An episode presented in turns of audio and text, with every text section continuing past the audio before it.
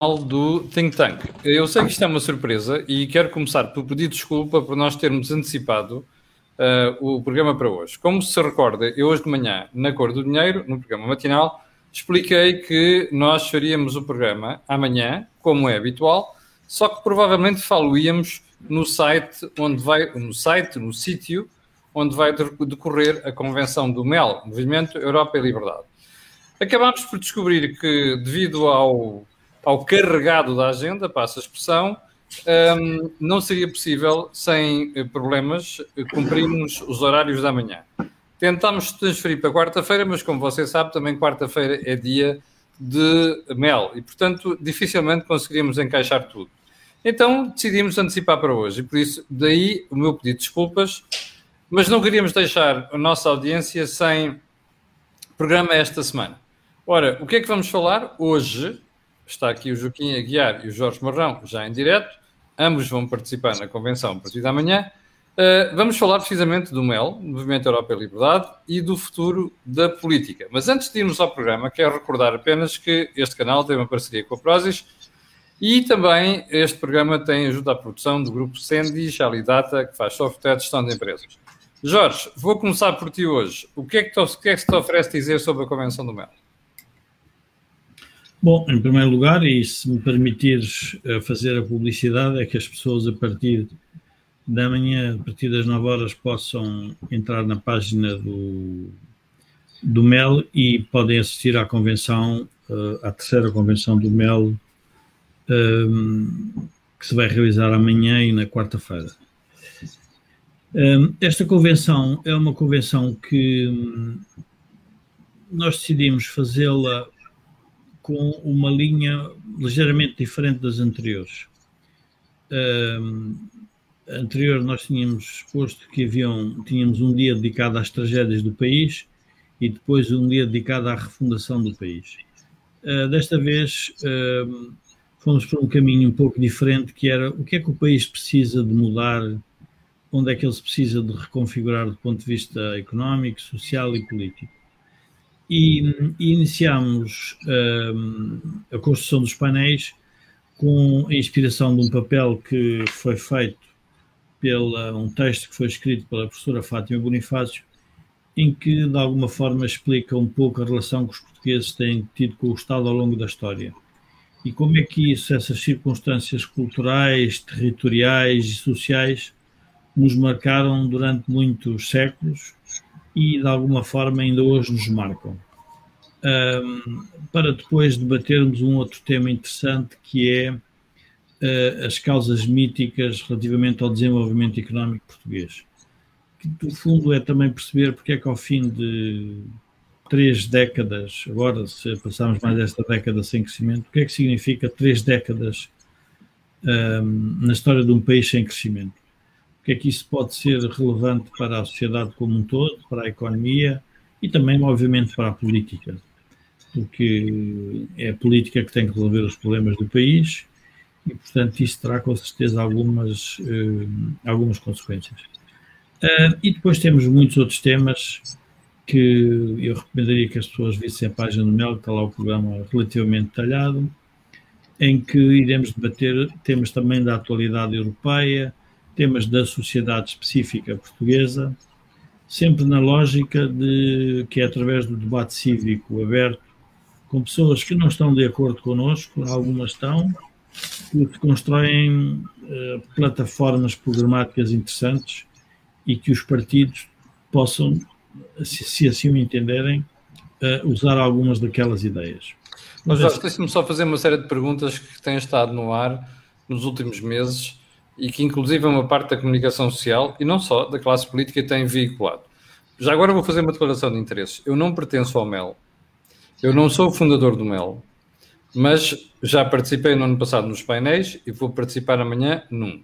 E vou explicar porquê, porque entendo que é importante discutir ideias políticas, uh, neste caso ideias políticas à direita, porque nós temos muitos fóruns onde discute política à esquerda. Mas agora vou fazer uma série de questões ao Jorge, uh, que são aquelas que têm sido veiculadas por jornalistas, por uma parte de comunicação social, mas também por uma parte de desinformação. Ó oh Jorge, a primeira é, o MEL quer se tornar um partido político? Jamais, enquanto eu for uh, presidente do MEL e o Joaquim, penso que também como associado fundador comigo. E porquê? Um, porque os partidos que nós temos são partidos que já representam grande parte, de, se quisermos, das ideias e das ideologias das pessoas que participam no MEL.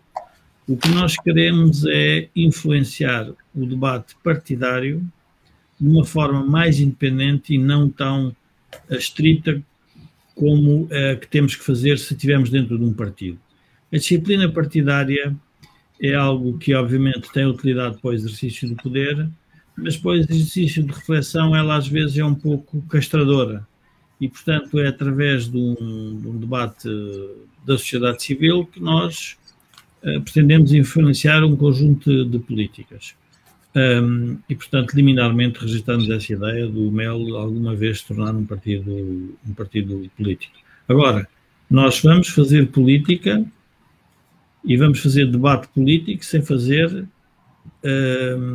sem entrar na luta partidária. Isso é claríssimo. Da, da ok, da antes, antes de irmos, irmos ao Joaquim, também tinha questões para o Joaquim. Eu quero agradecer uh, realmente ao enorme, uh, entre aspas, exército de seguidores, não só da Cor do Dinheiro, como o Think Tank. E, sobretudo, aquelas pessoas que sistematicamente vêm para aqui dizer que estão a ver de Munique, de Manchester, uh, do Oman, uh, da Arábia Saudita, dos Estados Unidos, do Brasil e por aí adiante. É mostra que existe, apesar de tudo, muita gente que está fora de Portugal e que se quer manter, que se mantém interessada naquilo que se passa em Portugal. Isso é um muitíssimo bom sinal. Bom, Joaquim, já fiz esta questão de tornar-se um partido político ou não, ao Jorge. Uh, qual é o interesse de fazer política sem fazer política nos partidos, uh, Joaquim? Oh, oh, Camilo, o, o MEL não é um protagonista político os partidos são protagonistas políticos. O MEL é uma plataforma de debate e de reflexão. E, nesse sentido, todos os partidos podem usar o MEL da mesma maneira que as companhias de teatro podem usar os edifícios onde estão os teatros. Mas são Mas não parecem interessados, Joaquim Eduardo. Na direita já houve gente que não quer estar. À esquerda estão a chamar a, a malta do mel fascistas e outros epítetos do género. Ou seja, parece que há muita gente que não quer lá estar a discutir ideias.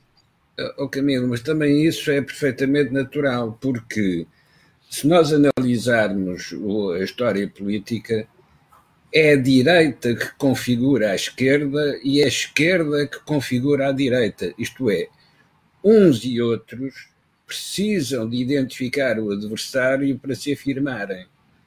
Isso são os protagonistas políticos. Agora, as plataformas de debate e reflexão não precisam de entrar nesse jogo de opostos, desse jogo de confrontos onde cada um só existe desde que ataca o outro. A reflexão e o debate não têm nada a ver com isso. Tem a ver com campos de possibilidades, oportunidades, estratégias. É possível hoje dizer à direita que aquilo que aconteceu em 2015, quando uh, António Costa respondeu à tentação que o PCP lhe pôs à frente quando diz o PS só não será governo se não quiser.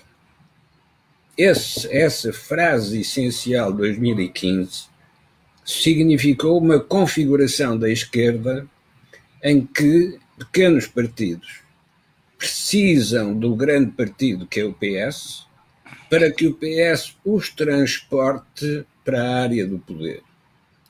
Em contrapartida, o PS paga esse serviço, que é o que lhe permite ter acesso a uma maioria absoluta, paga esse serviço com a integração nas suas decisões daquilo que são as principais reivindicações desses pequenos partidos. Todos ganharam, porque os pequenos partidos ficaram com um grau de influência superior àquele que poderiam ter com os seus resultados eleitorais, e o PS pode ser governo de maioria absoluta porque tem o apoio parlamentar. Tem, ou pelo menos tinha. Porque o problema com este tipo de configurações é que não tem consistência e coerência. E, portanto, quando tem de enfrentar dificuldades, estas alianças oportunistas rompem os seus laços e acabam por criar situações de instabilidade. À direita, o que aconteceu foi outra coisa completamente diferente. Em 2015, quando se considerava vitoriosa em eleições e quando tinha um presidente, Cavaco Silva, que tudo fez para que houvesse um entendimento entre PSD e o PS, essa configuração à direita sentiu-se uh, traída pela história, porque depois de ter conseguido realizar um programa de ajustamento, é afastada do poder e o que verifica é quem fica no poder quer destruir tudo aquilo que tinha sido o trabalho feito entre 2011 e 2015. Passaram-se já muitos anos e hoje verificamos que é por não se ter consolidado aquilo que se tinha feito em 2011 e 2015 que hoje estamos confrontados com uma crise de maior intensidade ainda do que foi essa crise da intervenção externa, na medida em que hoje estamos completamente dependentes daquilo que for a política monetária benévola do Banco Central Europeu para podermos continuar a viver com o nível de endividamento que fomos continuando a contrair. Oh, Joaquim, deixe-me colocar-lhe mais uma questão. Uh, o, Jorge dizia há bocadinho que uh, Portugal não precisa dos partidos, o que precisa é que os partidos existentes se transformem e discutam as ideias, os princípios e o diário. Um, eu, há uns 10 anos, tenho exatamente a mesma convicção. O problema é que nós não estamos a ver nada de transformação nos partidos. Bem pelo contrário. Oh, oh, Camilo, era perfeitamente visível a partir de 72, 73 que o regime de Marcelo Caetano estava condenado pela sua própria incapacidade de responder à questão colonial. Hoje é perfeitamente previsível que o atual sistema político, à direita e à esquerda, não tem resposta para a crise de dívida que está criada na sociedade portuguesa. E por isso é que o MEL se chama Europa e Liberdade. Só a Europa é que nos pode continuar a assegurar um regime de liberdade quando estamos presos e, portanto, sem liberdade, estamos presos a um nível de dívida excessivo. Nem à direita, nem à esquerda há partidos que tenham resposta para esta questão da dívida. E esta questão da dívida tem uma outra tradução. É que onde há dívida é preciso pagar os encargos com juros, os encargos financeiros da dívida. Mas se há dívida, então é também porque não há capital. E se não há capital, são as, é o próprio funcionamento da economia, designadamente das empresas, pagamento dos salários, que está em risco. Porque onde não há capital, só se pode continuar a funcionar desde que se continue a aumentar a dívida. E aí caímos outra vez na Europa. Ou a Europa nos permite isto, ou não são os partidos portugueses à direita e à esquerda, que têm a resposta para este problema. Então, vamos inverter a relação. É, se a Europa é tão importante, então precisamos de interiorizar na política portuguesa aquilo que são as indicações que vêm do espaço económico europeu, económico e financeiro europeu. Isso significa interiorizar o exterior. Isto é, temos de ter uma lógica de funcionamento que não seja o distributivismo interno, mas sim ganhar posições competitivas no exterior para podermos ir absorvendo gradualmente a tal dívida excessiva que acumulamos. Oh, Joaquim, deixa-me voltar ao Jorge para lhe fazer uma pergunta sobre o que se vai passar amanhã e depois da manhã. Oh, Jorge, o que é que tu esperas que na quarta-feira, ao final do dia, tenha mudado na política portuguesa?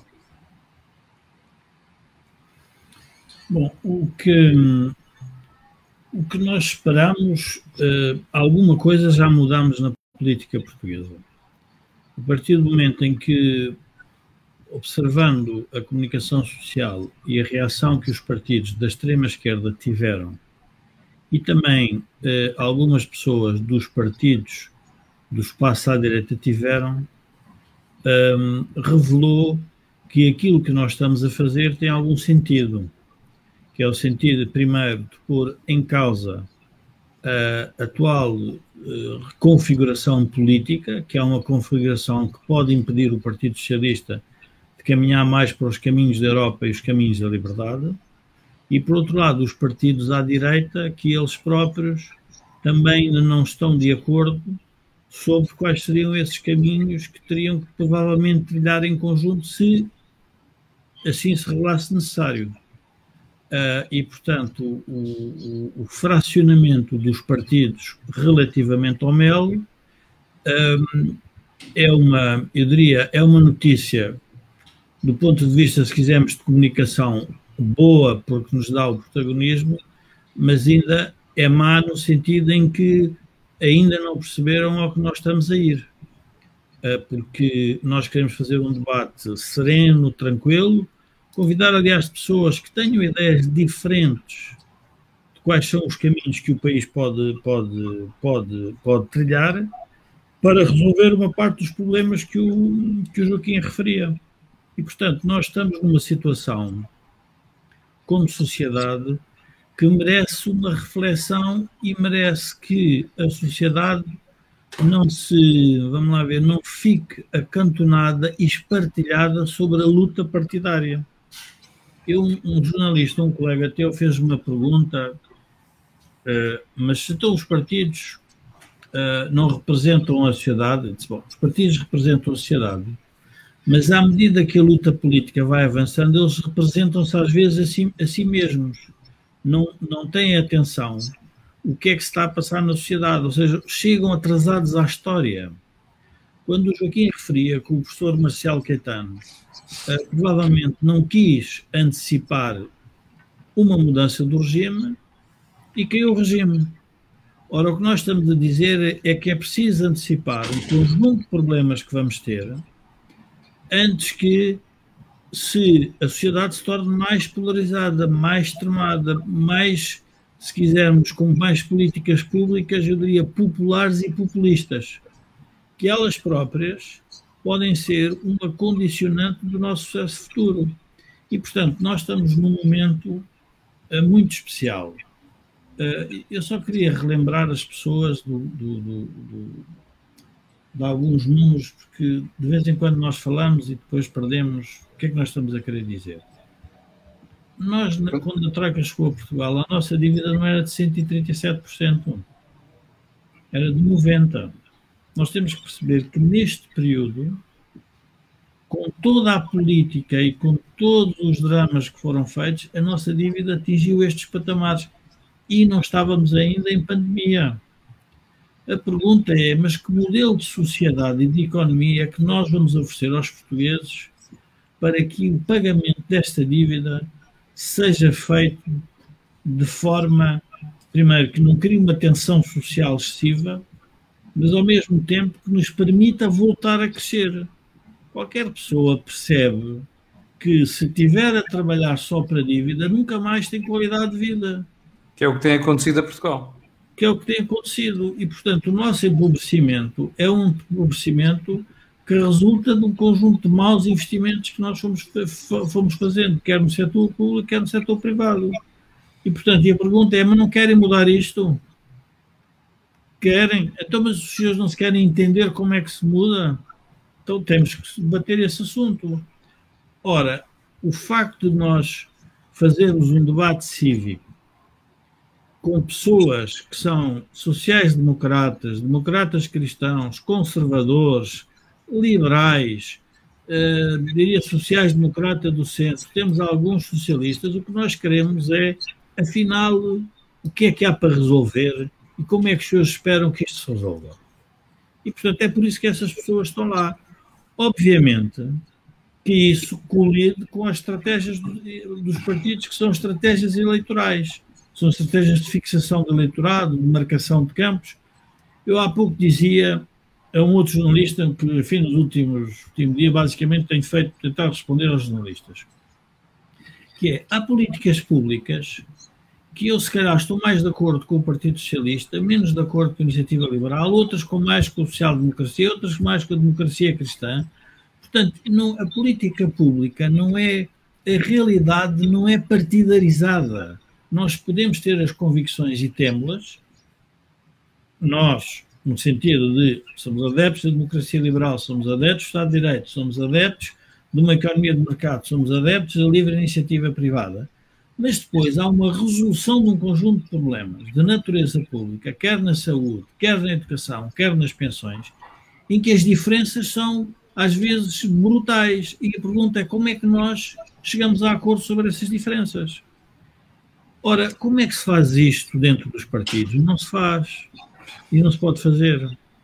E por isso os partidos, em vez de nos olharem com alguma utilidade uh, olham-nos às vezes com alguma desconfiança. Primeiro, porque podem ter a ideia que há uma ameaça de nós, mas isso já respondemos à tua questão. Nós alguma vez olharmos, temos a, a pretensão de sermos partido. Não, não temos essa pretensão, nem o vamos ser. É pela própria. Uh, da forma como nasceu. Eu talvez contasse aqui às pessoas, porque é importante perceberem como é que isto tudo nasce. Eu e o Joaquim, em 2012, começámos a colaborar numa associação que era a Associação Missão Crescimento e chegámos à conclusão que tínhamos que ir para a política, não para o partido, partidos, mas para a política, porque era de temas políticos que nós teríamos que tratar. E, e, e, a, e, chegámos a criar um nome para o MEL, que era o Bloco de Convergência Estratégica, que era o BCE. Nós temos que convergir para algum lado, estrategicamente como país. E nós abandonámos o nome Bloco de Convergência Estratégica porque dava logo a ideia que podia ser um partido e era um bloco que juntava uma data de pessoas. Do outro lado, nada disso. Era um Bloco de Convergência Estratégica que até poderiam incluir algumas pessoas que estão ligadas ao Partido Socialista. Isso foi recusado pelo Partido Socialista. Nós temos que lembrar disso, Joaquim, quando o, o, o presente envenenado do Partido Comunista é, é grande porque ofereceu o poder ao, ao, Partido Socialista, mas também lhe ofereceu outra coisa, a incapacidade de fazer um conjunto de reformas, porque senão isso era trair a própria origem da aliança. Claro que o Partido Socialista quer estar ao, mesmo tempo em todo lado. Não vai ser possível nesta crise. Esta é a nossa mensagem central do Melo. Não é possível.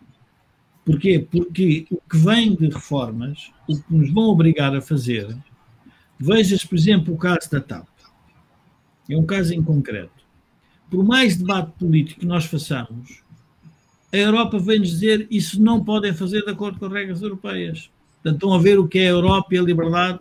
Esta é a Europa que nos Bom, impõe um conjunto de restrições. Deixa-me avançar um bocado mais. Porque quer, é que vocês... esquerda, quer à direita, Jorge. que acham que a Europa não deveria decidir dessa forma. Está bem, deixa-me colocar aqui uma questão, Jorge. Porquê é que vocês acham que desta vez tiveram muito mais um, ataques da esquerda nesta edição do MEL do que tiveram no ano passado e nos anos anteriores. Um, o ataque da esquerda, a esquerda uh, regozijou-se nos primeiros anos de nós não termos o Dr. Rui Rio. Porque conseguiu passar a ideia que nós basicamente estávamos a fazer o mel para uh, criar protagonismo a eventuais lideranças do PSD. Até que percebeu que nós não tínhamos esse objetivo. E nós não temos mesmo esse objetivo. E o Dr. Rio também compreendeu isso pelo próprio ver dos acontecimentos e além disso... Eu não falei do Rio, Jorge, eu falei da, da extrema-esquerda, que se saltou Diga. para cima... Eu não falei do Rio, falei da extrema-esquerda. A extrema-esquerda é que nos últimos a extrema-esquerda, meses... a extrema-esquerda conseguiu criar em Portugal a extrema-direita. E aquela cerca sanitária que quer fazer a extrema-esquerda, a extrema-direita, não a quer aplicar a si mesmo. E, portanto, é uma luta de extremos. O MEL não anda na luta dos extremos. O MEL, pelo contrário, o MEL anda na luta da convergência. Deixa-me fazer a mesma pergunta ao Joaquim. Joaquim, porquê é que acha que a esquerda desta vez criticou mais o MEL do que anos anteriores? É porque o MEL está a ganhar protagonismo? Não, não penso que seja isso. Nem, nem a esquerda cometeria um erro de avaliação desse género porque está a ser muito simpático, Joaquim. O, o Mel não pode passar da reflexão para o protagonismo. O protagonismo pertence aos partidos, às forças politicamente organizadas.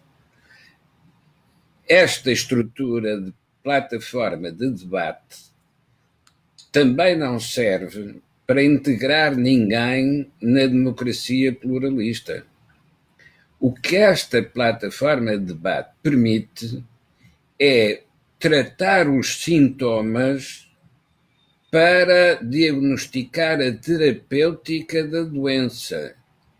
Isto é, quando se diz André Ventura é de extrema-direita e o Mel está a integrá-lo na, digamos, nas correntes aceitáveis na democracia, comete-se um erro de análise porque é indiferente o que é que um deputado significa ser de extrema-direita ou ser de extrema-esquerda.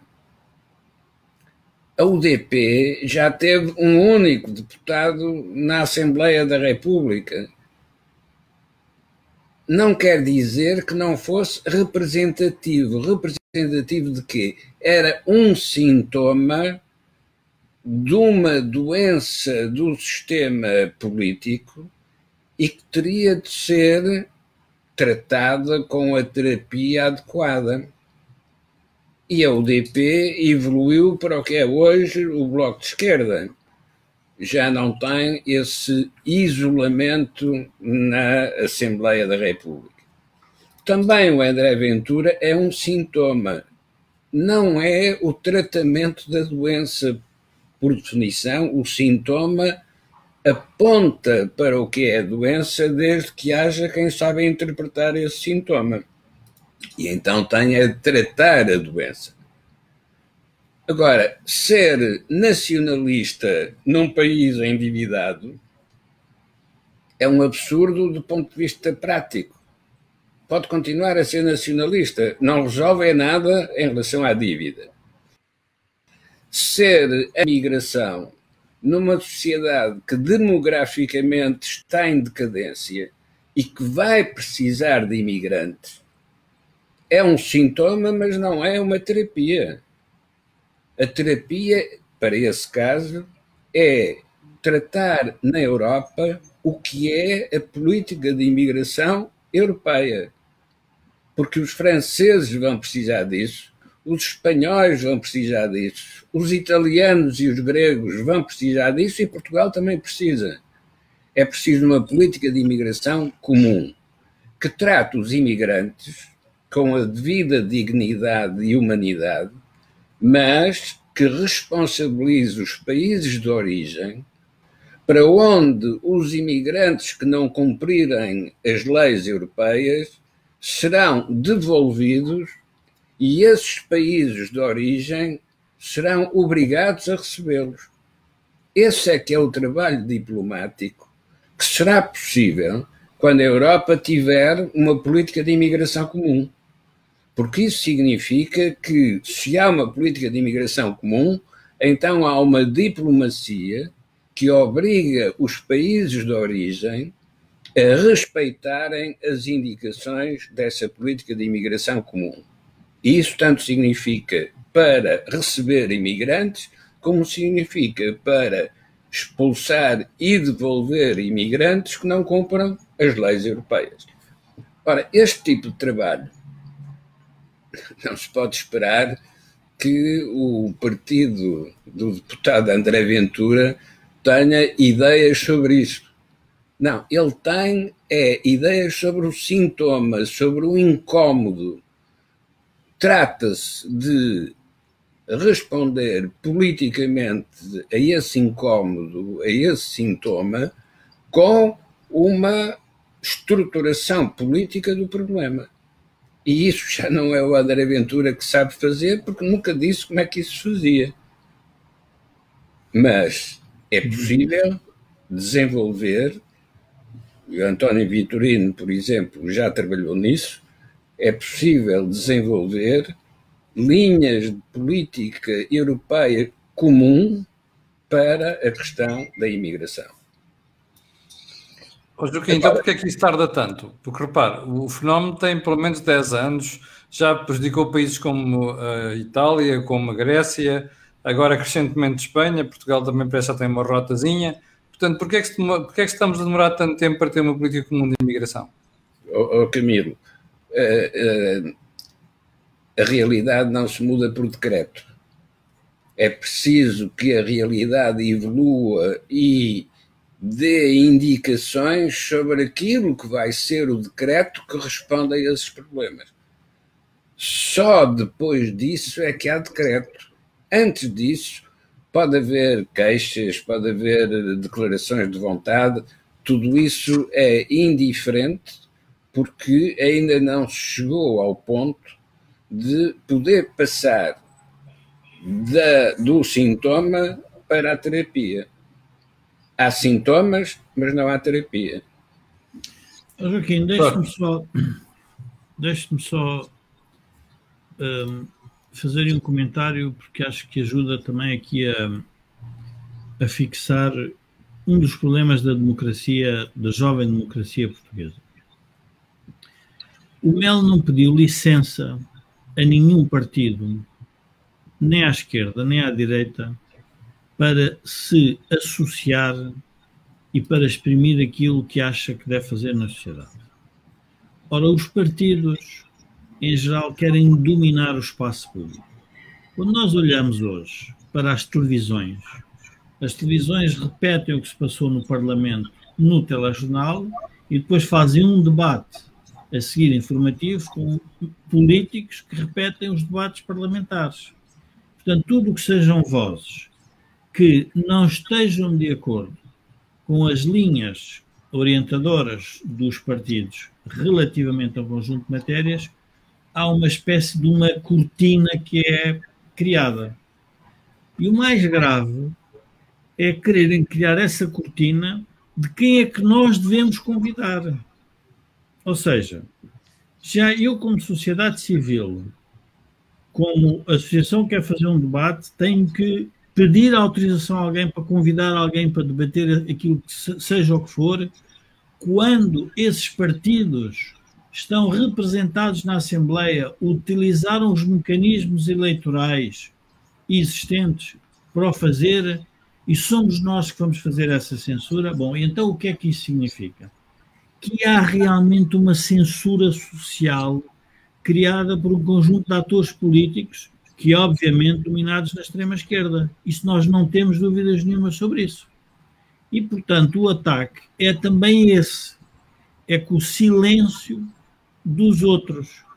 Ora, quando nós quisermos discutir a imigração, temos de discutir a imigração com todos os atores, porque as políticas imigratórias europeias, que eu saiba, vai ser uma política comum europeia que todos os partidos vão ter que se adaptar.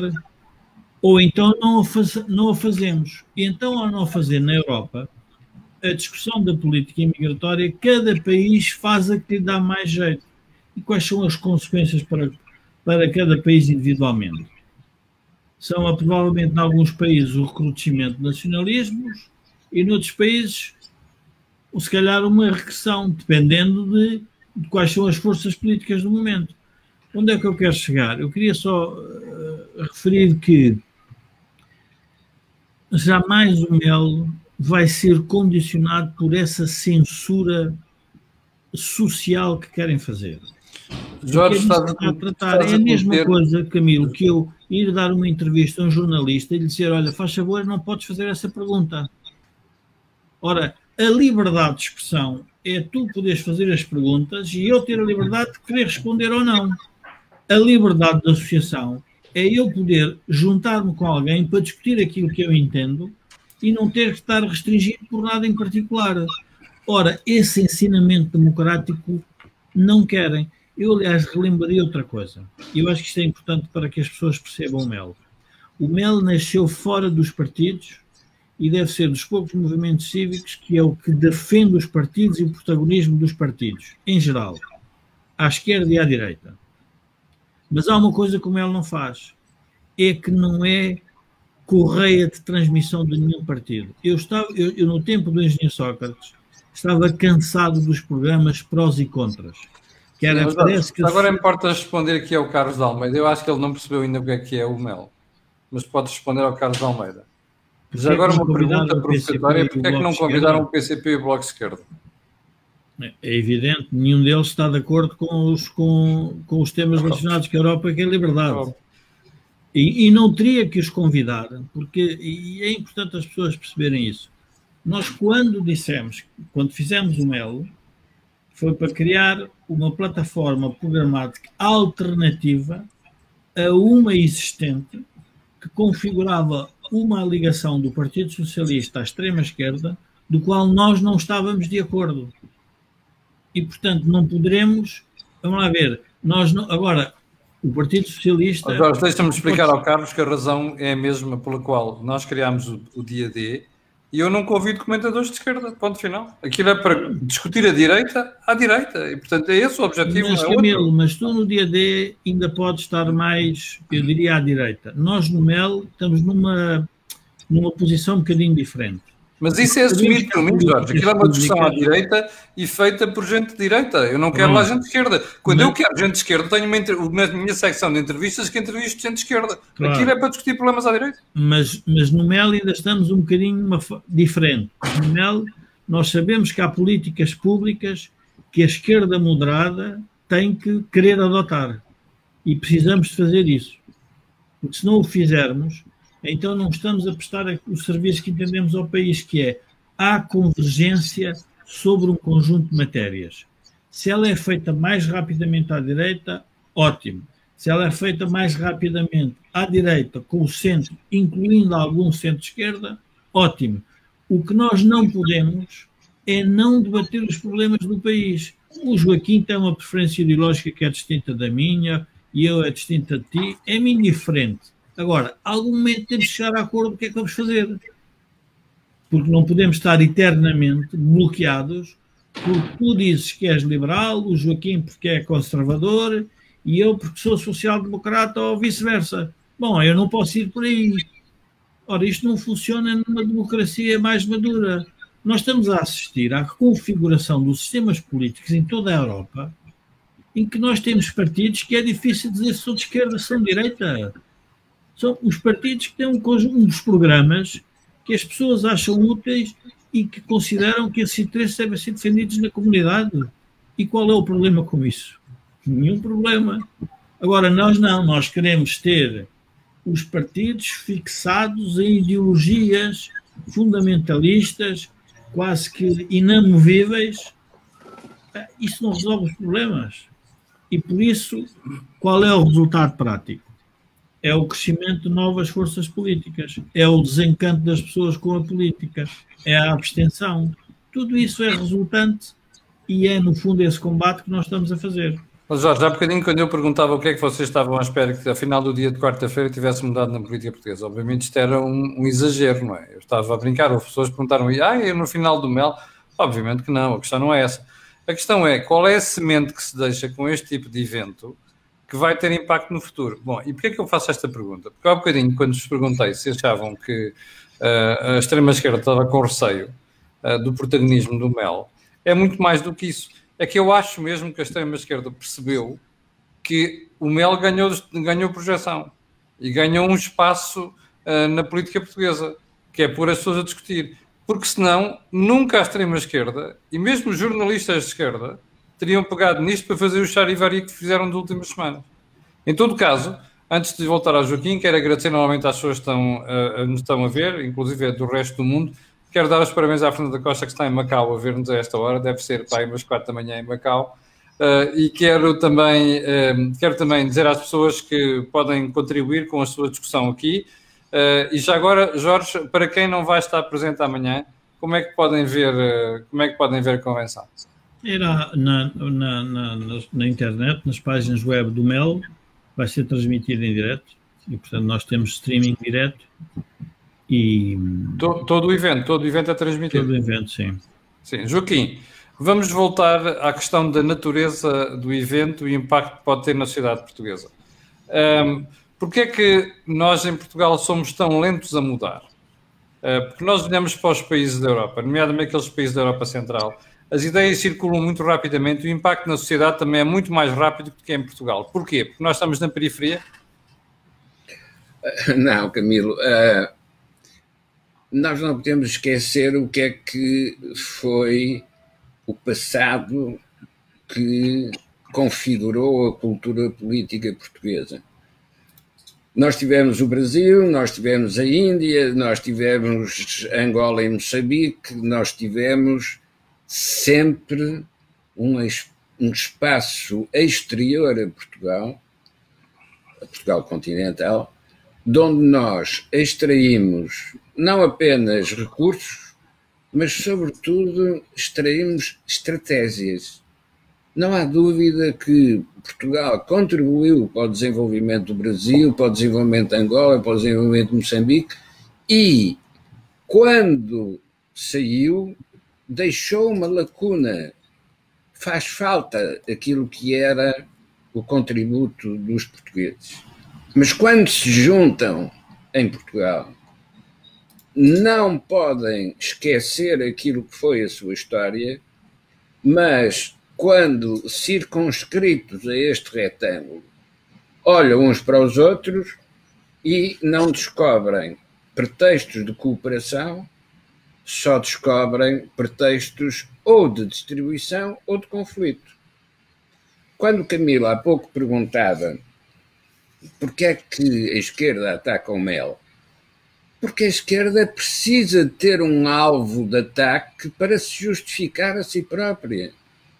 E quando não tem, ou quando o alvo de ataque é fraco, então tem que inventar outro. E neste caso apareceu-lhes o Mel e, e, aparece o Ventura como os eh, bodes expiatórios para esse tipo de jogo. Deixe-me recordar um exemplo antigo. Francisco Sá Carneiro foi, obviamente, utilizado pela esquerda como o alvo ideal para motivar os ataques. Mas aquilo que era mais importante no Sá Carneiro era a necessidade que ele tinha de se diferenciar do que estava mesmo ao lado dele, que se chamava Mário Soares. E qual é a diferenciação que o Sá Carneiro utilizou nesse contexto? Não foi distinguir social-democracia de socialismo democrático, foi estabelecer a diferença dos modelos de sociedade. Que tipo de sociedade é que queríamos ter?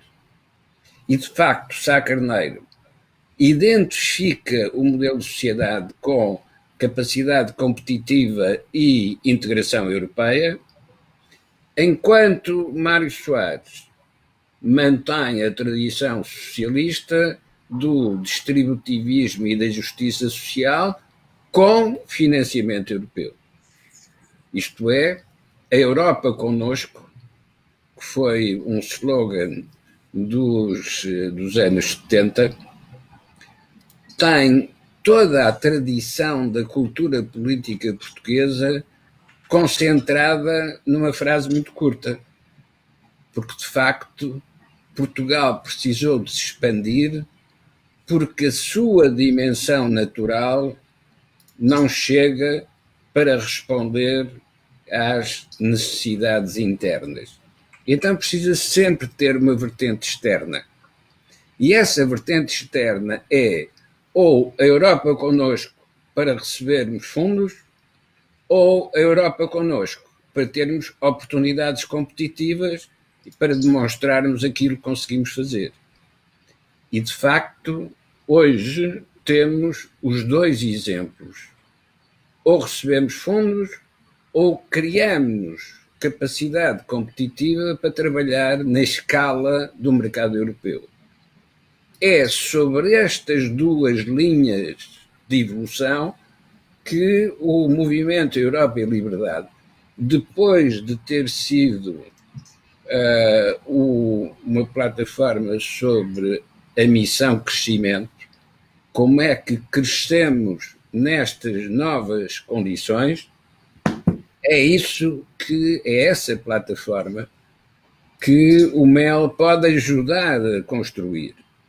Se se chama BCE no sentido de Bloco de Convergência Estratégica, também se pode chamar BCE no sentido de Banco Central Europeu. Ou temos convergência estratégica para crescer na Europa, ou ficamos dependentes das benesses do Banco Central Europeu e estagnamos na dívida. Oh Jorge, mas isto que o Joaquim está a dizer, que está absolutamente certo, é uma coisa que nós repetimos até à exaustão mesmo. Eu diria mesmo ad nauseam aqui no, no, no think tank.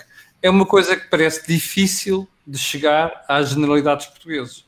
Porque repara, nós fartamos dizer que nós não podemos ter uma economia, nem uma sociedade que se estruture para 10 milhões de pessoas. Tem que ser estruturada para o mundo. No entanto, tu vês os representantes daqueles que nós, aliás, os nossos representantes, ou seja, quem nós elegemos para o Parlamento e para os governos, que estruturam uma sociedade como se ela fosse toda virada para estes 10 milhões de portugueses. Por exemplo, aquilo que se passa à mesa do Orçamento de Estado. Como é que explicas esta contradição? Oh, Camilo, hum, o MEL pode ser um veículo como movimento cívico para fazer aquilo que os partidos não podem fazer. Os partidos têm medo de enfrentar os eleitorados e, naturalmente, caminham sempre para políticas públicas mais populares ou mais populistas. E provavelmente nós, nós seríamos muito úteis ao centro e ao centro-direita e também, se quisermos, ao centro-centro-esquerda moderado, para explicar que há políticas que os portugueses têm que aceitar. Faz parte do crescimento dos portugueses aceitarem essas políticas. Porque nós estamos a esquecer de um pequeno pormenor. Oh Jorge, mas os portugueses não parecem estar interessados. Não, não. Oh Camilo, a força política numa democracia não é só a que está no Parlamento.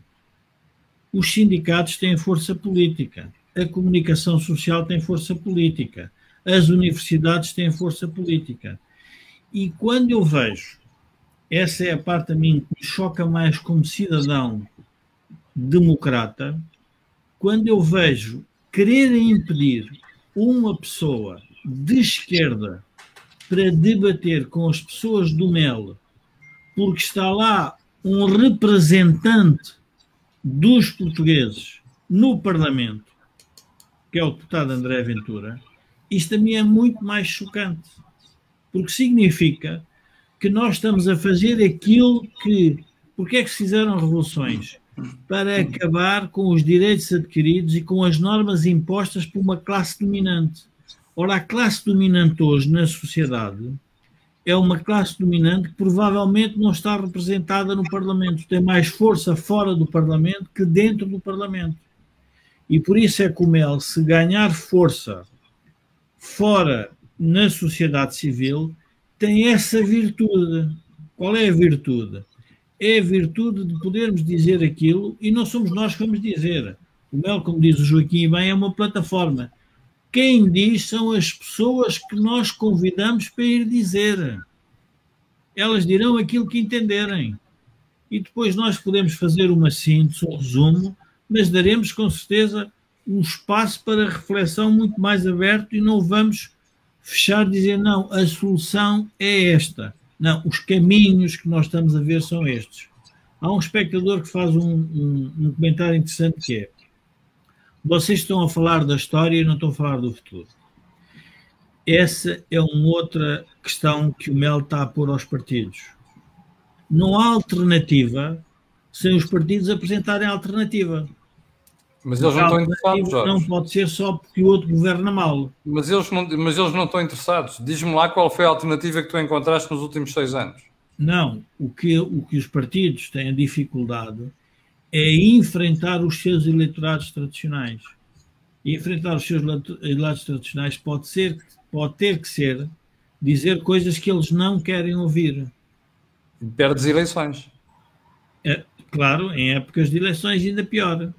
E, portanto, nós poderemos fazer esse trabalho.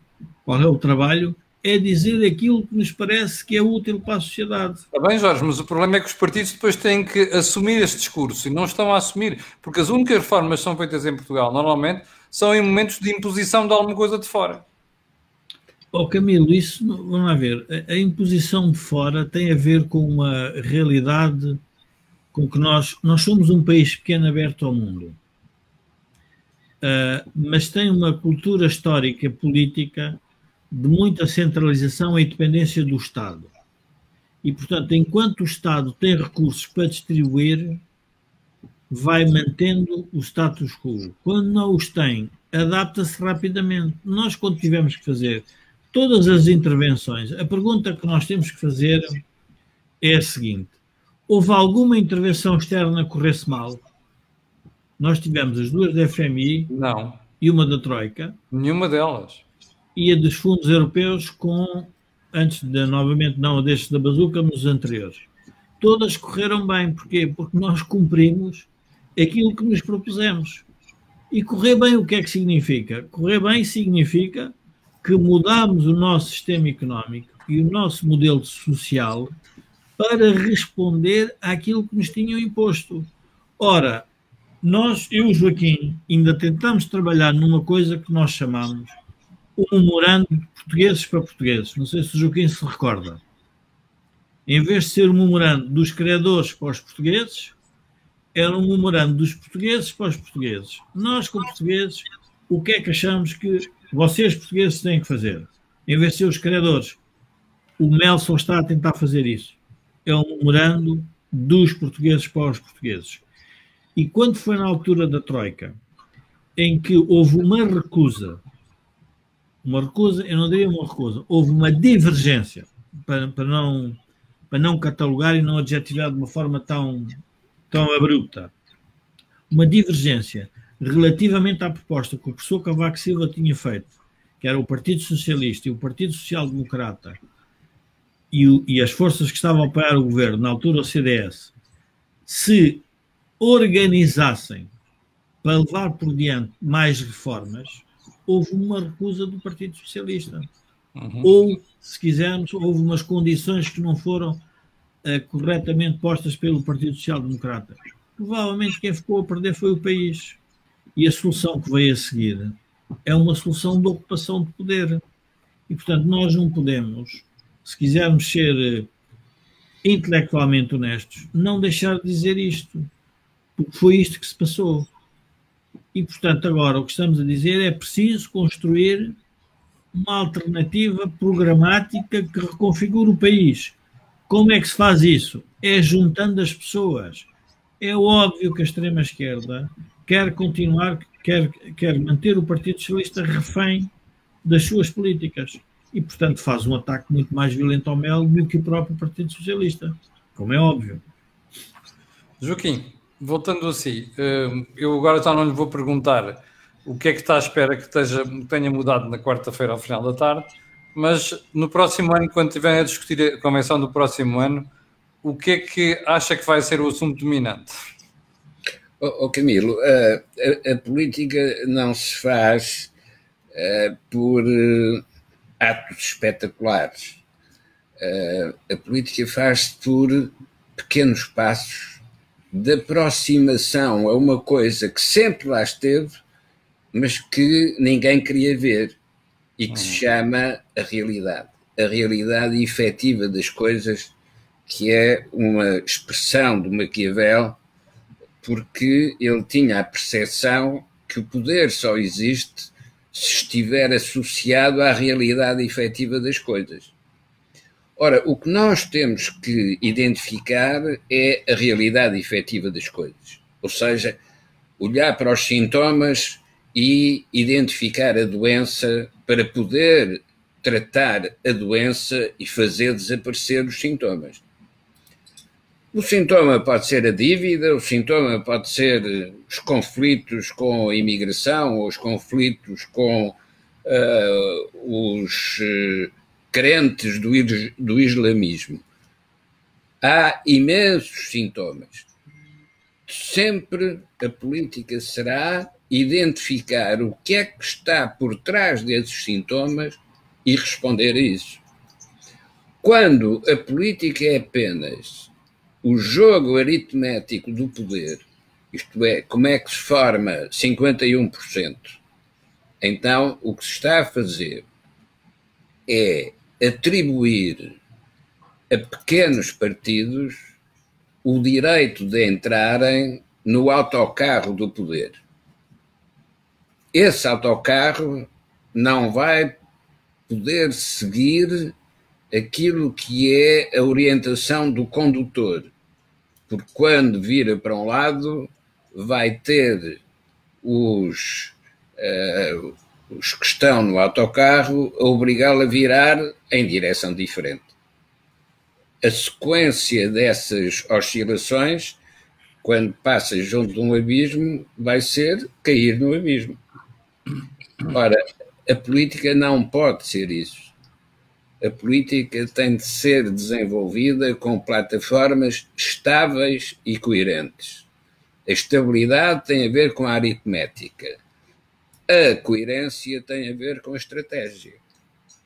E não há nenhuma estratégia bem sucedida que não tenha em conta a realidade efetiva das coisas.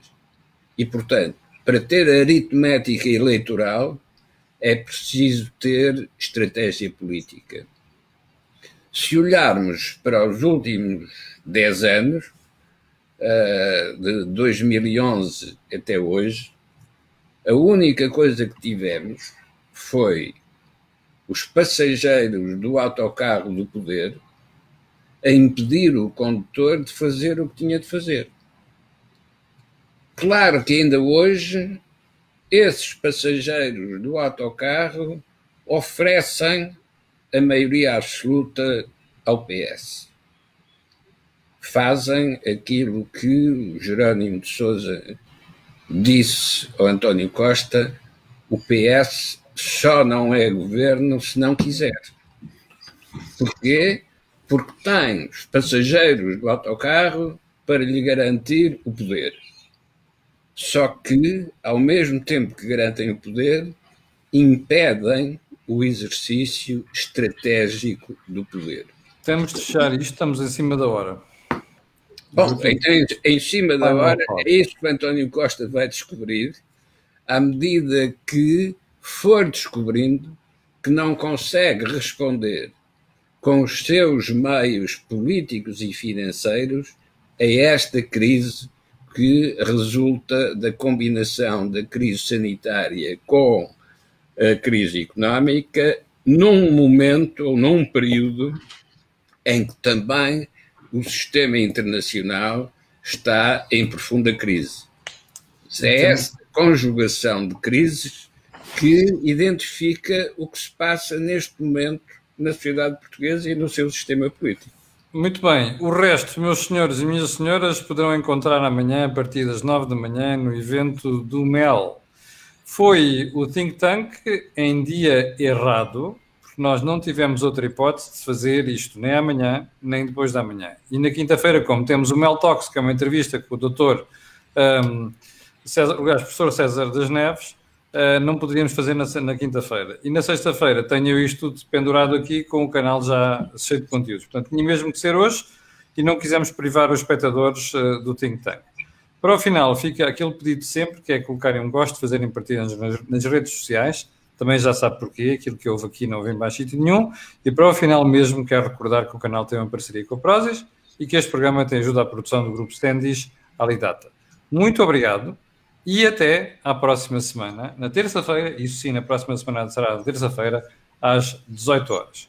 Obrigado mais uma vez e quanto a nós, amanhã de manhã às 8 da manhã, cá estarei com o comentário diário da Cor do Dinheiro. Muito obrigado.